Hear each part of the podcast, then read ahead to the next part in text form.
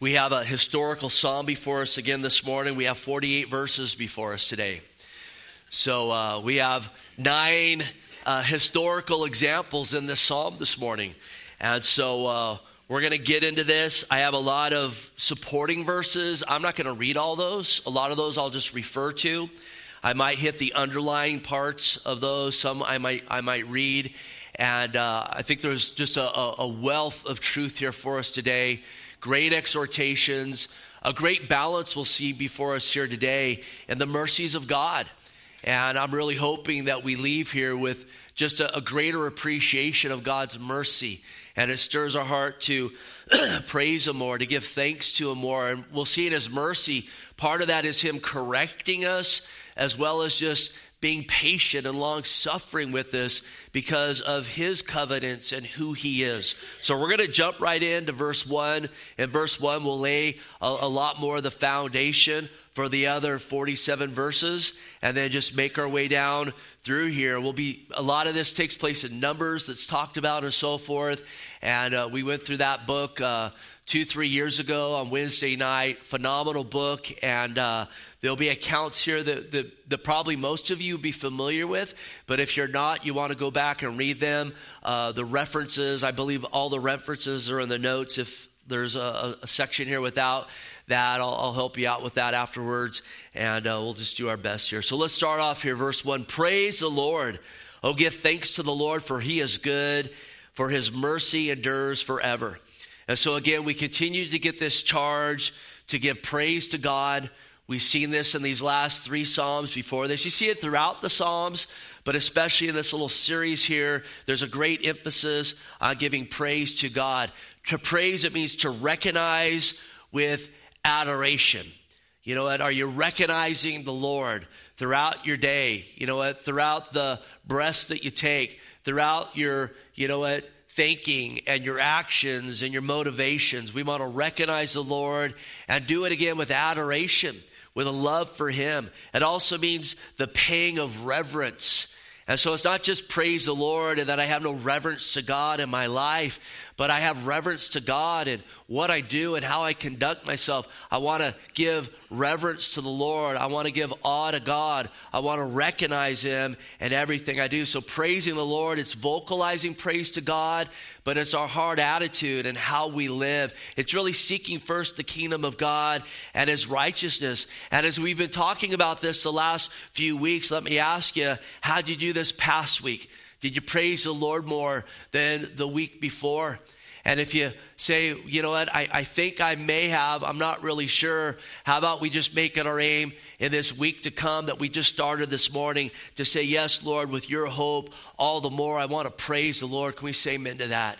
Because we don't just want to be hearers of the word, we want to be doers. James 1:22. We don't want to deceive ourselves and just say, "Yeah, I, I sit around and get Bible study and we go verse by verse." That's good and wonderful, but we want to act on the word. And I know absolutely the Lord wants to empower us to act upon the scriptures to his glory. So praise the Lord. And then he says, Oh, give thanks to the Lord. And we talked last week about giving thanks to the Lord. We saw there Colossians 3:17, and whatever you do in word or deed, do all in the name of the Lord Jesus, giving thanks to God the Father through him. And absolutely, he is worthy of all praise and he is worthy of all thanks. And as I asked you, did you give more praise to the Lord last week than the week before? Let me ask you, did you give more thanks to the Lord last week than the week before? Look at, let's do that this week by God's help. Let's be a thankful people. Let's be a people acknowledging Him, giving Him glory and honor. And absolutely, we should, as we see in the verse here, because He is good and His mercy endures forever. I love Psalm 104 or 104. Enter his gates with thanksgiving and enter his courts with praise. Be thankful to him and bless his name. And some may say, well, why? Why should I? Well, notice what it says, what we just read here in this verse as well. For the Lord is good. Amen. God is good. His mercy is everlasting and his truth, this is huge, endures to all generations. His truth is not null and void in this generation. It hasn't changed for this generation. His truth endures to all generations. And again, His mercy endures forever. And as we go through this psalm, we're going to see incredible pictures of God's mercy to rebellious Israel. So many times in Israel's history where she rebelled against God. But the Lord gave the promise of the Messiah coming through Israel, just as He gave the promise that the Lord will sit as governor over Israel, which will happen in the millennial reign of the Lord Jesus Christ. And despite her, He was merciful to her. You know what? Mercy is not getting what you deserve, and we need to recognize how merciful God is. Again, how oftentimes do we say, well, why do bad things happen to good people? And really, it should be, why do good things happen to bad people? Because God's standard is perfection, and every day, hear this, we perfectly fall short of His standard.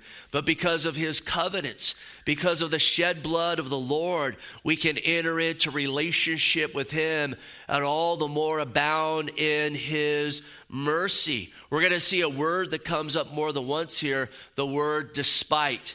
And we'll see Israel rebelled, but despite that, God was merciful. We'll see he's merciful to correct them, and he's merciful to suffer long with them because of his covenants towards them. And as we read this, we don't want to say, well, that's interesting for them back then, but I'm here now, so it really doesn't apply to me. You better believe this applies to us. We read there in 1 Corinthians 10, really 1 through 13, that these things are written for our learning. They're written for our example. That number one, we won't follow in their patterns of rebellion, which seem to always revolve around forgetting the Lord, not remembering the Lord. And we talked a lot about that last week, that charge to remember the Lord. And we'll see again, God correcting them. And so we learn from that. Look at the more you learn about mercy, it should be, well, God's merciful. I'll just do what I want to do. It should be all the more God's merciful. I don't want to take his mercy for granted and to know part of his mercy is correcting me, not just striking me down on the spot with a lightning bolt.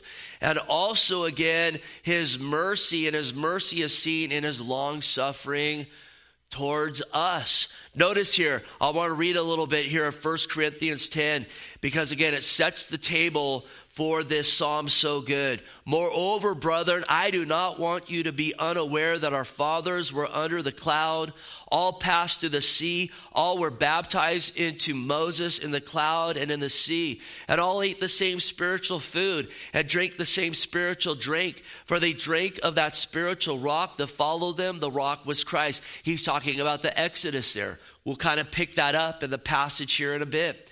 But with most of them, God was not well pleased, for their bodies were scattered in the wilderness. And we're going to see that in the psalm, yet despite the rebellion, God was faithful to Israel as a whole. Now, notice verse 6.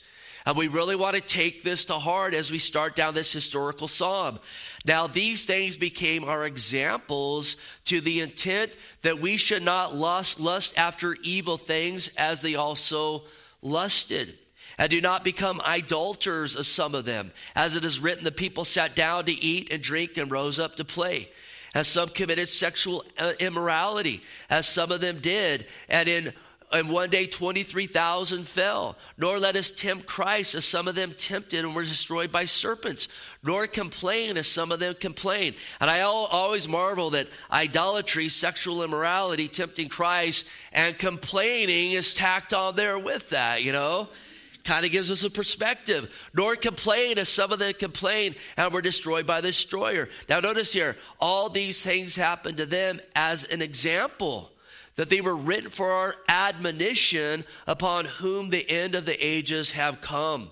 Therefore, let him who thinks he stands take heed lest he fall. So we don't want to read this as a, oh, that's Israel, but I, I'm, that's not me. I stand. He says, take heed, learn from their example lest you fall. And then great encouragement, again, of God's mercy. No temptation has overtaken you except that is such as common to man, but God is faithful And we'll see that throughout this. God is faithful, who will not allow you to be tempted beyond what you are able, but with the temptation will also make the way of escape that you may be able to bear it. Notice verse 2. Again, let's read verse 1 again because we just laid a lot of groundwork. Praise the Lord. Oh, give thanks to God, for he is good, for his mercy endures forever. Who can utter the mighty acts of the Lord? Who can declare all his praise? Now we're called to praise the Lord and we better praise the Lord. Jesus said, if we don't, the rocks will cry out. And I don't want no rock doing my job. And, you know, our high calls to praise God.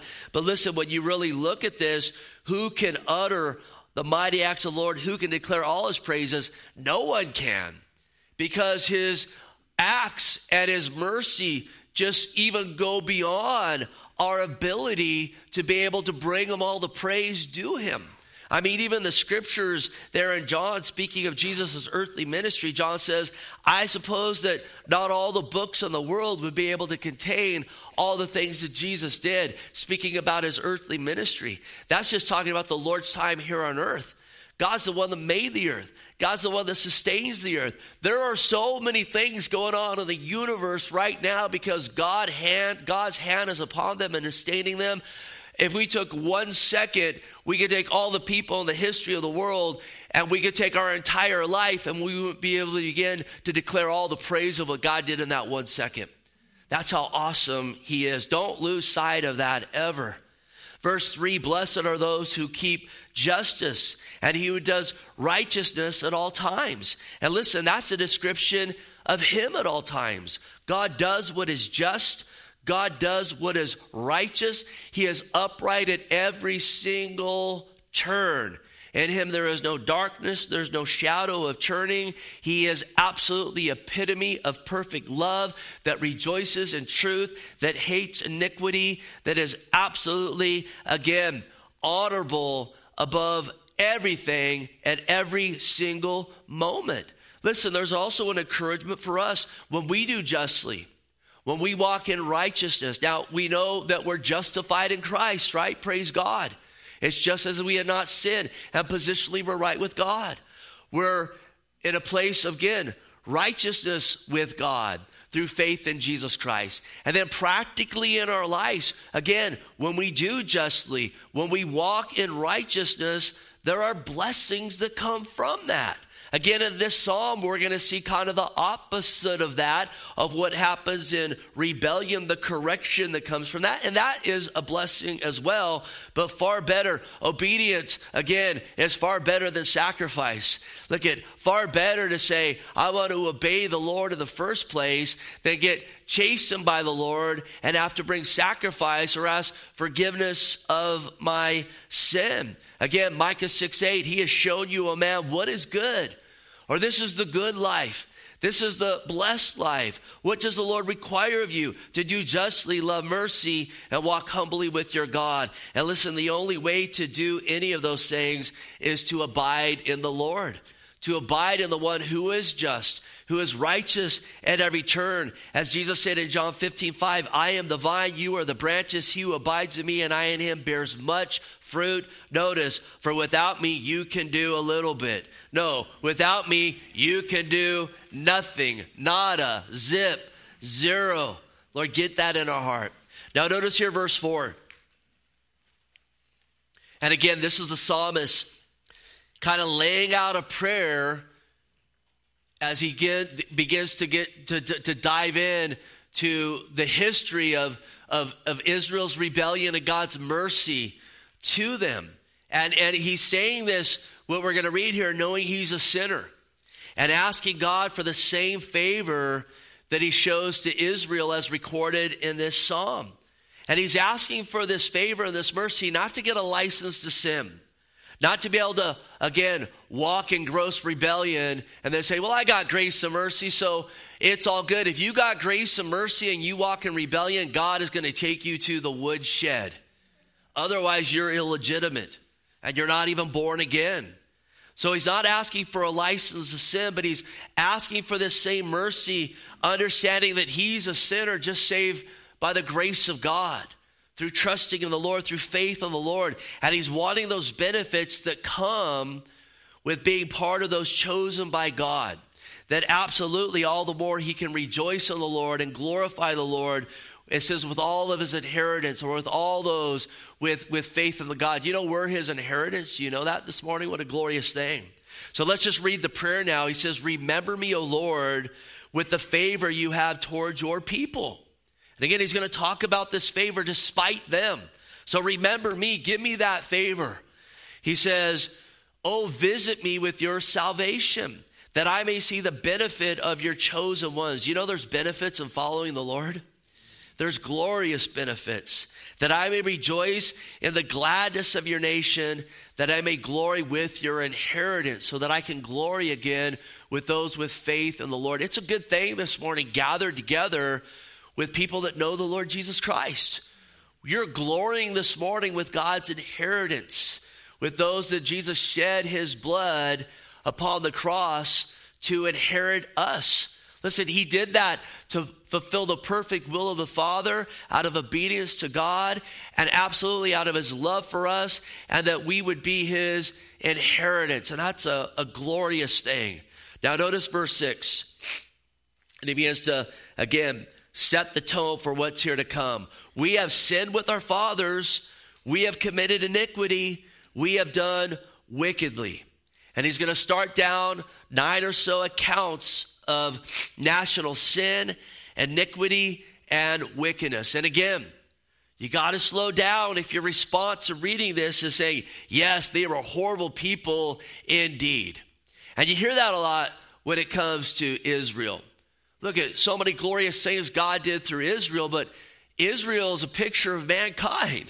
And you hear people curse Israel today. And you hear people shun Israel. And you hear people say, God has to be done with Israel. Look at all that she's done. Again, it's really an antichrist spirit that comes naturally to natural fallen men. That's why there's so much anti Semitism in the world. It's really a antichrist spirit, but it's also blindness and ignorance. Because let's just point out their failures. And people say, well, they crucify Christ. Well, listen, we all crucify Christ. The Lord went to the cross for all of our sins. And we can take any people group, and if we just want to start pointing out their, oh, you know, even a Sodom and Gomorrah, how foul, how wicked. Boy, look at the United States of America today, how foul, how wicked, and so forth. Look at, we are sinful, fallen people. So in reading this, if it's like, boy, they're horrible, horrible people, slow down. Because notice here, 1 John 1 8, if we say we have no sin, we deceive ourselves, and the truth is not in us. And again, when these types of matters come up, or maybe people even sharing their testimonies, speaking of failures or struggles, if it's, oh, I'm a gas, oh, you know, and you, well, slow down. Because the Bible says if we have no sin, we are liars. And we're walking in a self deception. And maybe some of you this morning, you know what? The Lord's shining a light right now on certain self deceptions. None of us have practically arrived. We're all a work in progress practically. Positionally, we're washed. Thank you, Lord. Practically, we're working things out. But there's good news. Verse 9 if we confess our sin, He's faithful and just to forgive us of our sins and cleanse us from all unrighteousness. That's the picture of someone walking in the light. Lord, I got to struggle here, but I need your help. Wash me. And then cleanse this out of me, Lord, so it no longer is the sin that easily ensnares us. And then on the other side of this, you know what? John 1, 8, 9, and 10 sandwich, he says, If we say we have not sinned, we make him a liar, and his word is not in us. And so we want to take that to heart. We're all sinners. We've all committed iniquity, but He is good. He is merciful. He'll correct us. But in Christ, He will not forsake us. And that's the crux, really, of the psalm here. Now, notice verse 7. He starts to get going here. Our fathers in Egypt did not understand your wonders. They did not remember the multitude of your mercies, but rebelled by the sea, the Red Sea. Look at that group of people that were there in Egypt. They saw God's hand move like few others have seen God's hand move in the history of the world. Again, we know that they were in a bondage. They were in slavery for a number of, of, of, years. And yet God was even using that to multiply them, putting them in the place of, again, an oppression. And the more you oppress God's people, generally, God's people will grow out of that through trials and tribulations as they begin to cry out to the Lord to deliver them. It says they cried out of the iron furnace God raised up Moses. He had spared Moses again when Pharaoh was killing all the firstborn of the Israelites. And out of that, a Savior came forth, kind of a foreshadow of Jesus, right? Remember, we read about Herod wanting to kill the firstborn, and yet Jesus came out. Moses is really a type of Jesus in the scripture. And we talked recently about all of Moses' life, and again, that 40 years in Pharaoh's house. And then he wanted to, again, be about the business of God and said the sufferings of Christ are better than the pleasures of Egypt. 40 years driven in the desert, and then he came back to declare it's time to let God's people go. Pharaoh hardened his heart. And then we read there in Exodus several chapters of these plagues that came upon Egypt. And listen, at any time they could have said, Mercy, we give up, God, let them go. We're going to bless Israel. And they would have been blessed because God was preserving Israel to bring forth the Savior of the world. They were short sighted in seeing it. And Israel themselves, as it says here, they were short sighted very much as well. They weren't fully understanding what was going on and all those plagues coming, even God keeping them and all that those plagues. And then finally remember they were delivered out of Egypt, and this is so huge, through the shed blood of a lamb. Again, they had iniquity. Whenever there's iniquity, iniquity can only be washed if there's the shedding of blood. If there's a perfect sacrifice for a sinner. And so the Lord was teaching them of the Savior that would come, the Lamb of God that would take away the sins of the world. And He told them each to take a lamb, take it in their home for all in that household. They would sacrifice that lamb. They would eat that lamb. Nothing would go to waste. And they would take the blood of that lamb and put it over their doorpost that when that angel of death came through, they would be passed over and delivered out of Egypt. And they didn't understand it. Look at so many people don't understand it today. They're sinners and they need to have their sins covered. And Jesus Christ, the Lamb of God, has shed his blood for their sin. And they don't understand it. They don't understand how dire it is. They don't understand how holy God is. They don't understand the eternal, eternal consequences of dying in sin and eternal hell versus being forgiven and eternal heaven. I pray that we'll grow in our understanding of that, that it would stir us to be salt and light to a world that desperately needs the Lord. Lord. And so they were delivered out. They got by that Red Sea. And again, go back, read those chapters in Exodus. The glory, I mean, it's phenomenal. The miracles, the things, frogs everywhere. Then, you know, it dust turns into lice and flies, and the water's blood, and hailstones coming down, and they're protected over here in Goshen. Darkness comes upon them. I mean, it's incredible. They were delivered out, and then they get there by that Red Sea. And then here comes Pharaoh's army because Pharaoh hardened his heart and said, What I do, letting all those workers go? I'm going to go get them. And yet God had a plan in that, didn't he? He wanted the picture to be bigger for all the world, knowing Pharaoh's army was destroyed. But they got out there, and what did they do? It says that they forgot. And what they do, they begin to complain against God. It says here uh, in verse 11 of Exodus 14, then they said to Moses, Because there were no graves in Egypt, you've taken us this way to die in the wilderness. We have so dwelt with us uh, to bring us up here out of Egypt. I try to say it in a little complaining voice and whatnot, you know. Is this not the word that we told you in Egypt, saying, Let us alone that we may serve the Egyptians? Short memory, they were crying out, Lord, get us out of here. For it would have been better for us to serve the Egyptians than that we should die in the wilderness. This is Proverbs 3, 5, and 6. Lean not on your own understanding, but all your ways acknowledge the Lord, and he'll make your path straight. You know what's glorious? They don't even acknowledge the Lord, but God still made their path straight. God still went before them.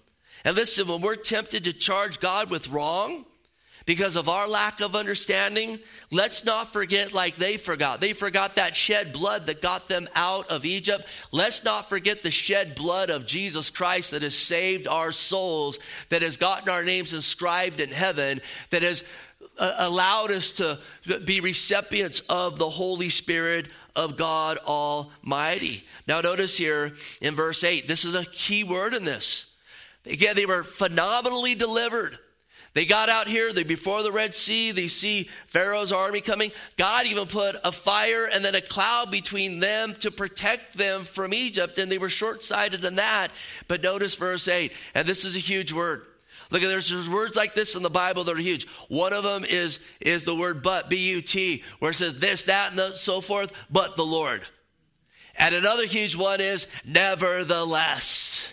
Nevertheless is a glorious word. It basically means despite that, or despite them, despite them not understanding, despite them complaining, nevertheless, God was faithful. God was merciful. Remember that every day. Look, I have struggles, I have ups and downs. There's times I don't understand, I complain and so forth. And you're like, Amen, that's you, Pastor Steve. I'm speaking for all of us here right now. Nevertheless, God is good. Nevertheless, God is merciful. Verse 8 Nevertheless, he saved them for his name's sake that he might make his mighty power known. He rebuked the Red Sea also, and it dried up. So he led them through the depths, as through the wilderness. He saved them from the hand of him who hated them, and redeemed them from, notice here, the hand of the enemy. We got an enemy comes to steal, kill, and destroy. It's a spiritual war. The waters covered their enemies, and not one of them was left. Then notice verse 12. Then they believed his words, and they sang his praise. How much better to believe his word and sing his praise when you're between the Egyptians and the Red Sea? Boy, we want to do it then. But again, nevertheless, he's faithful. And sometimes it takes us learning again. Well, God, God, God went before me again. I better start believing. I better start praising. And so, despite them, he saved them. I love it there in Exodus 14 13. They're standing there complaining, and it says, Moses said to the people, Do not be afraid, stand still and see the salvation of the Lord, which he will accomplish for you today. We need to stand still more ourselves and acknowledge the salvation God has accomplished for us. I love verse 14. The Lord will fight for you, and you shall hold your peace. And he talks here again about touching the Red Sea with his staff and the thing splitting. And then verse 18 says, Then the Egyptians shall know that I am the Lord. See, God had a plan in it. God wasn't just torturing them. God wasn't saying, hey, you know what? You know what? The father said to the son, let's mess with them right now, okay? Doesn't that sound like a good plan? Let's lead them out. We'll lead them to a sea, and then we'll bring the Egyptian army behind them. Just, you know, mess with their, you know, their psyche and whatnot. You know, let's, let's just, re-. no, God had a plan. God was bringing it this way so that all the world, all the more would know of the power of God, as well as those people in Egypt who God loved as well. Look, remember, a mixed multitude left out of Israel or out of Egypt with Israel. There were Egyptians that said, Yes, I want God. I want Jehovah. I want to be covered by the blood. And there were still people there that were reeling from what would happen. And God wanted to send a message to them I am God. It's not the God of the Nile and all of these false deities that you worship. Verse, uh, chapter 14, verse 30 of Exodus says, So the Lord saved Israel that day out of the hand of Egyptians, and Israel saw the Egyptians dead on the seashore. Thus Israel saw the great work which the Lord had done in Egypt. So the people feared the Lord and believed the Lord and his servant Moses.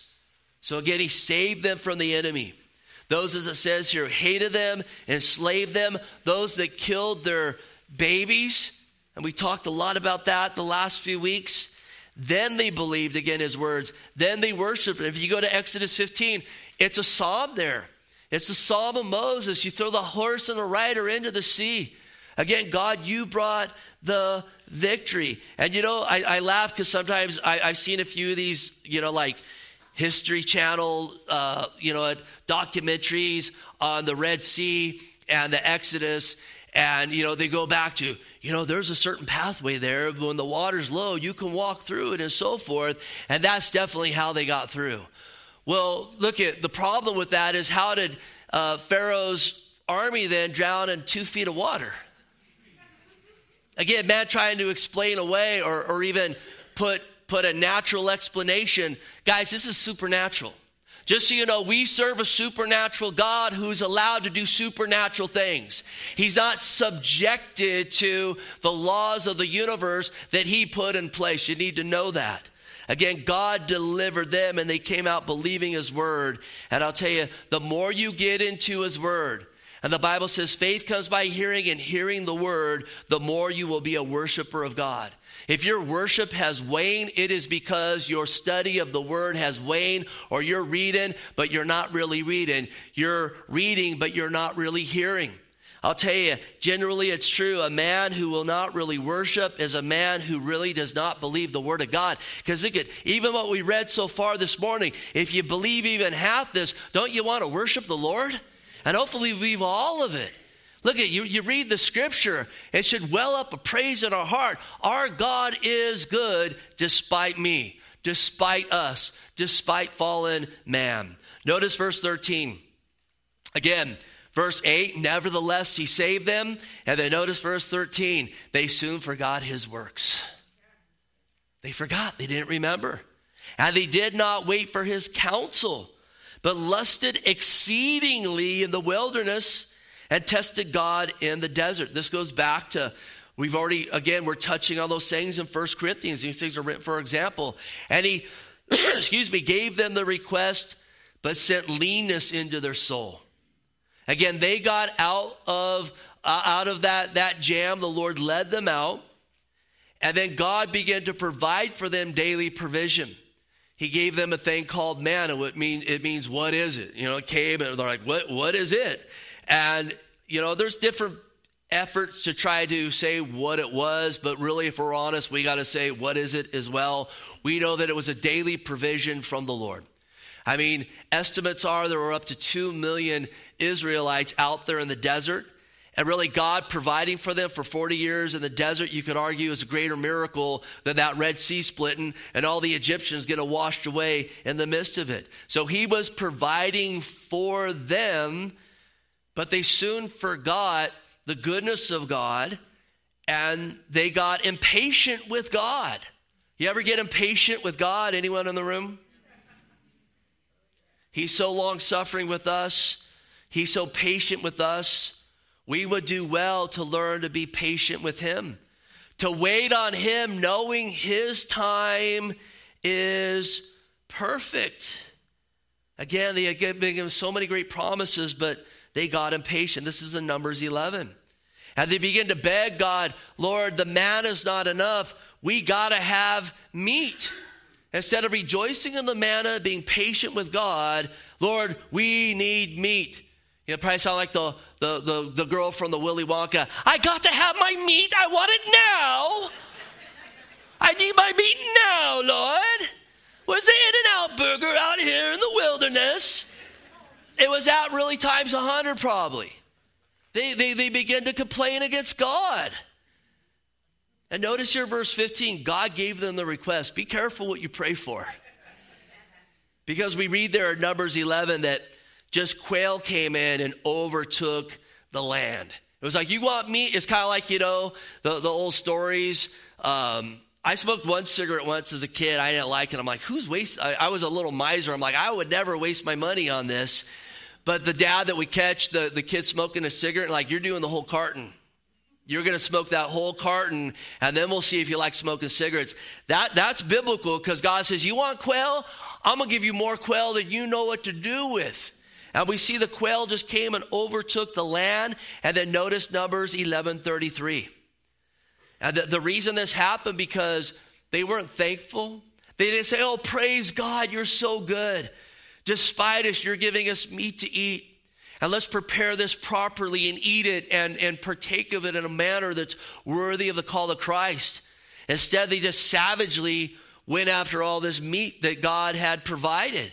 And it says there in Numbers 11:33, but while the meat was still between their teeth, before it was chewed, the wrath of the Lord was aroused against the people, and the Lord struck the people with a very great plague. So he called the name of the place uh, Kibroth Hattaavah because they were because they uh, buried the people who had yielded to the craving. And so again, really, they got what they wanted, but it brought a leanness or a plague upon their person and more so on their soul. And let me tell you, when you always want to race ahead of God, when you don't want to wait on the Lord and be patient for the Lord, but instead you want to follow lust, and even your prayers are lustful. And this is where we got to be honest, because we can get real good at disguising prayers on our end, but God knows the true motive. Listen, that when those things come to fruition, and sometimes they just do through our own efforts and so forth, it brings a leanness to your soul. It doesn't bring a blessing to your soul. And at the end of the day, listen, there's nothing more valuable in your whole person than your soul. The Lord said, What's a profit of man if he gains the whole world and loses his soul? And as believers, we want to worship God in our soul. So look at a plague came to those that craved that meat and it broke out, in many of them, as we read there in Corinthians, if you read the text here, they dropped dead. And we don't want to misinterpret God's grace and mercy as an invitation to embrace fleshly lust because He will correct His own. And this was a correction brought to them, and you better believe it was 100% gracious and merciful. Look at an orphan running around with no correction from a father. That's not a picture of love or grace. But a father that loves his child and corrects him, that's a picture of mercy and grace. But listen, nevertheless, God continued to work in their midst because he's a merciful. Because the last verse there of Numbers 11 says, Well, then God moved them on to the next place. Aren't you glad that God is merciful towards us? Now, notice verse 16. And when they envied Moses in the camp, and Aaron, the saint of the Lord, the earth opened up and swallowed Dathan and covered the faction of Abiram. A fire was kindled in their company. The flame burned up the wicked. This is from number 16. It's a historical psalm. It's getting all these historical accounts again of Israel's rebellion and God's mercy. We know this was really headed up by a man named Korah. They got 250 leaders to join in. They were envious of Moses, who God had ordained and anointed and appointed to be the head of Israel during this season. Listen, here's the thing though they were envious of his position. I guarantee you they weren't envious of his actual job. And if they really would have stepped back and realized this guy deals with complaining, a complaining nation day in and day out, they probably would have reconsidered. But again, this was driven by lust. This was envy of the position. They were saying, hey, we're supposed to be the ones in charge. In fact, in Numbers 16 3, it says, They gathered together against Moses and Aaron and said to them, You take too much upon yourself, for all the congregation is holy, every one of them, and the Lord is among them. Why then do you exalt yourself above the assembly of the Lord? Let me tell you something about pride. It makes us very short sighted and we don't see situations as they really are because they were saying moses you exalt yourself about you exalt yourself above everyone else. But notice what we read earlier there in numbers what it says actually about moses. And i know moses wrote this but the holy spirit moved on him to write this. It says now the man moses was very humble. Notice here more than all men who are on the face of the earth. Yeah, I know he wrote it. It wasn't, I'm proud to be humble. The Spirit of God moved him to write that the most humble man on the face of the earth, and yet this prideful group moving with envy said, You exalt yourself above the congregation. The sad thing is, all those men had vital roles in the nation of Israel. Most of them were Levites, they had a vital role in the worship of the Lord. But I'll tell you, these individuals that rise up, again, it's always out of pride, and then sadly, they always lead many others astray because they would lead a whole group astray. Basically, what came down, there was a, there, there, there was a standoff where they both got uh, fire in their censers. Uh, Moses and Aaron had, you know, the fire from the altar. These other groups, this other group brought in a strange fire. Moses even said, Look, it, if you're on that side, you're going to go down. And, and that was him being gracious, a last minute effort. Some actually got away from that group. And then it says the earth literally split open, and that group and everyone on, on, on, on their team was literally sucked down into hell, and then the ground closed up again, you know, right in front of them. This is what's really crazy, though. Numbers 1641. On the next day, uh, the next day, the congregation of the children of Israel complained against Moses and Aaron, saying, You have killed the people of the Lord. How quickly we forget. Let's not forget. Amen. Verse 19 They made a calf and Horeb and worshiped the molten image. Thus they changed the glory into the image of an ox that eats grass. Again, notice the words here. They forgot God, their Savior, who had done great things in Egypt wondrous works in the land of Ham, awesome things by the Red Sea. Therefore, he said that he would destroy them. Had not Moses, his chosen one, stood before him in the breach to turn away his wrath, lest he destroy them. He kind of backtracks now. He's going back to Moses, going up to Mount Sinai to get the Ten Commandments. He was up there for a while, and then the people said, Hey, what happened to this Moses guy? You know, where did he go? And it says that they said, You know what? Come, let us make gods that should go before us. As for this Moses, the man who brought us up out of the land of Egypt, we don't know what became of him. Oh, where's this Moses guy? And then sadly, this is in Exodus 32, verse 2. Aaron said to them, Break off the golden earrings uh, which are in your ears of your wives, your sons, your daughters, and bring them to me. So all the people brought off, broke off their golden earrings which were in their ears and brought them to Aaron. And Aaron received the gold from their hand and fashioned it with an engraving tool and made a molten calf. And he said, This is the God that delivered you. Listen, Aaron introduced a false doctrine to appease the people. That's a big no no for any minister. You don't twist God's word to appease fleshly people, you rightly divide the word to appease God. Now, again, God was gracious with Aaron. Aaron would repent, God was gracious towards him. But boy, you don't want to enter into those places. A false doctrine brought in. Again, it says that basically massive debauchery broke out in the group. It says they rose up to play, and I won't even get into the description of the Hebrew, but let me tell you, it's like Vegas, uh, you know what, uh, uh on, on crack cocaine times 10. It was a massive uh, picture of debauchery. In fact, Joshua, we've been reading about on Wednesday night, you know, he heard it. He says, It sounds like there's war in the camp. And God said, You need to get down and tend to these people. And he went down there and look at Moses. Moses, a type of Jesus. Yes, he chastened them because he grounded up that golden calf, threw it in the water, and made them drink it. But he interceded for them. Because God even said, Get out of the way, I'm going to destroy them, and I'll raise up a nation through you. And again, this, is what, this wasn't God waffling in his plans, but it was God allowing us to see a type of Jesus. Moses interceded. Moses prayed. Moses stood before God in the breach between Israel and God. And let me tell you again, Moses is a picture of Christ. Moses himself said, The Lord your God will raise up for you a prophet like me from your brethren. Him you shall hear in all things.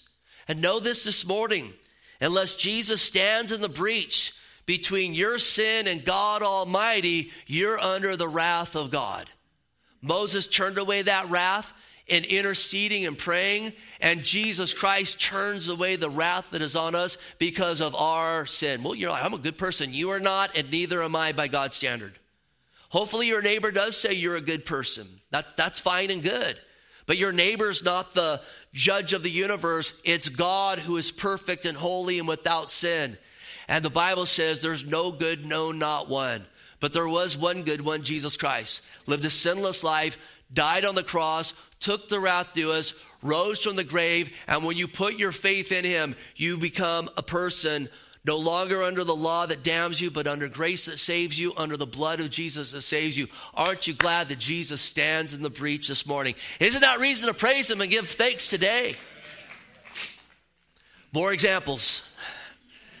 Verse 24 Then they despised the pleasant land and did not believe His word but complained in their tents. You're like, well, I don't live in a tent, but we complain in our hearts and our home a whole lot, don't we, at times? And did not heed the voice of the Lord. Therefore, he raised up his hand in an oath against them to overthrow them in the wilderness, to overthrow their descendants among the nations and scatter them in the lands. We just read about this, or we recapped it this last Wednesday night, because this is a picture when they went into the promised land to spy it out. And Caleb and Joshua came back with a good report. God's going to give us the land according to his word. But the other 10 spies despised the word of God because they went and they saw the giants in the land and they said, We'll be consumed by them. But God had said, No, you'll get victory. So they despised God's word even when God's word was, Go and you'll get victory. Can you imagine despising that? But don't we despise God's word when we are found in those places where we're not seeking first the kingdom of God and his righteousness? And he says, All these other things will be added unto you. Well, I'll go about it my own way. It's really despising God's word. They went and they grumbled in their tents, but here's the thing if we grumble in our tent, our hearts, or in our homes, God still hears it. As a result of this, they were 40 years in that wilderness. And sadly, it would set a pattern that you would see throughout the Old Testament when they would fall into these places of doubt and not believing the Lord and the ways of the world, where they be given over to Gentile nations to, again, God in His mercy, to correct them, to bring them back to a place of crying out to the Lord. Verse 28, another example, they joined themselves also to Baal of Peor and ate sacrifices made to the dead. Thus they provoked him to anger with their deeds. The plague broke out among them. Then Phinehas stood up and intervened. The plague was stopped, and that was accounted to him for righteousness to all generations forevermore. This is in Numbers 22 through 24 and Numbers uh, 25 and 31. Balak, the king of Moab, saw all the victories that Israel was given getting, and then he hired Balaam, who is not a prophet of God, but he is a warlock, a soothsayer. He was a witch. He hired Balaam to curse Israel. This guy was a high level witch, is what he was. And he interacted with demons and powers and principalities on high levels. Let me tell you, these things still go on today. So he hired him and we know the account there. A donkey tries to restrain his madness, you know, it speaks to him and whatnot. But he was so wanting the reward from men, he went anyway with those men who didn't ask him to go. He went anyway. And then God says, You won't be able to curse my people, you can only bless them. And then, on four different positions above Israel, all he could do was bless them. But here's the thing listen, Balaam really wanted that reward. Balaam really wanted that recognition. And we learn later in Numbers 31 that Balaam said to Balak, I can't curse him, but I can tell you how to stumble him. This is how you stumble him. You send your harlots in amongst those men. And those men will fold like a deck of cards, and God will be the one that will go in and correct them. Because they'll, again, fold like a deck of cards to the women, and then they'll follow those women and their idolatry. Let me tell you guys something this morning. Weak men are the biggest problem in the world today. They'll fold like a deck of cards when a little bit of pornography flashes up or a little bit of temptation comes before them. And I know, I know the devil has worked hard to, to break down the morality of our nation, but I want to encourage you this morning, men, not to make your aim to be a crust of bread because it says that a man that follows a harlot is like a crust of bread, but instead to say, I want to be a tool in the master's hand. So give me self control, God. Help me to fight the good fight, God. If I fall, I want to get back up and I want to see change in my life because God wants to bring change and renew minds. And we do not limit God and what God wants to do and will do if we allow Him to do what He wants to do and what He will do. Amen. As a result, a plague broke out there in Israel. You look at our nation, you're like, what a plague. How did this plague break out? You can really kind of trace it back to Hugh Hefner. And the introduction of Playboy magazine into our culture. That's a pivotal time in the history of our country where, where, where, where uh, it was, it's very similar to this, where it came on the scene and look where we are now. We are, we are a nation, you can argue, that is plagued. You know, it, it's hard to argue against that. Yes, God is gracious. The fact we're here today, the fact that we're in California here today, God is gracious. Amen. But there is a plague in our midst. As this plague broke out, basically, Numbers 25 alludes to one man with one of these Midianite women engaging in sin in front of the, the tabernacle of the Lord. And Phineas, the high priest, took a javelin, a spear, and went and he speared through both of them and killed them. And it says the plague stopped. People say, man, that's harsh, that's extreme. Well, let me tell you, for sin to stop, someone has to die. The wages of sin is death. Someone has to die. Praise God, Jesus was pierced for us, and he dealt with our sin. And like Moses, Phineas is a type of Jesus who again has made the way for the plague to stop. Verse 32. We got one page of notes left here. They angered him also at the waters of strife. So they went ill with Moses on account of them because they rebelled against the Spirit, so that he spoke rashly with his lips. These people made it difficult for Moses to lead. Constant complaining, rebellion, accusations, envy. Hebrews 13, 7 says, Obey those who rule over you, be submissive, for they watch out for your souls. And listen, Moses watched out for the souls of those people like few others. As those who must give an account, let them do it with joy, not with grief, for that would be unprofitable for you. But Moses, the most humble man on the face of the earth, finally cracked. I remember the Lord said to speak to the rock and water would come out. And Moses just said, I am sick of these people. Took a step and began to do haymaker, haymakers upon that rock. You want water? Here's your stinking water. I'm paraphrasing that. That cost Moses entrance into the promised land. But again, God had a bigger reason for that. John 117, the law was given through Moses, but grace and truth comes through Jesus Christ. The law shows us we're sinners. It came through Moses.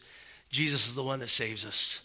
Verse 34 They did not destroy the peoples concerning whom the Lord had commanded them, but they mingled with the Gentiles and learned their works. We're called to be a separate people. We need to know that.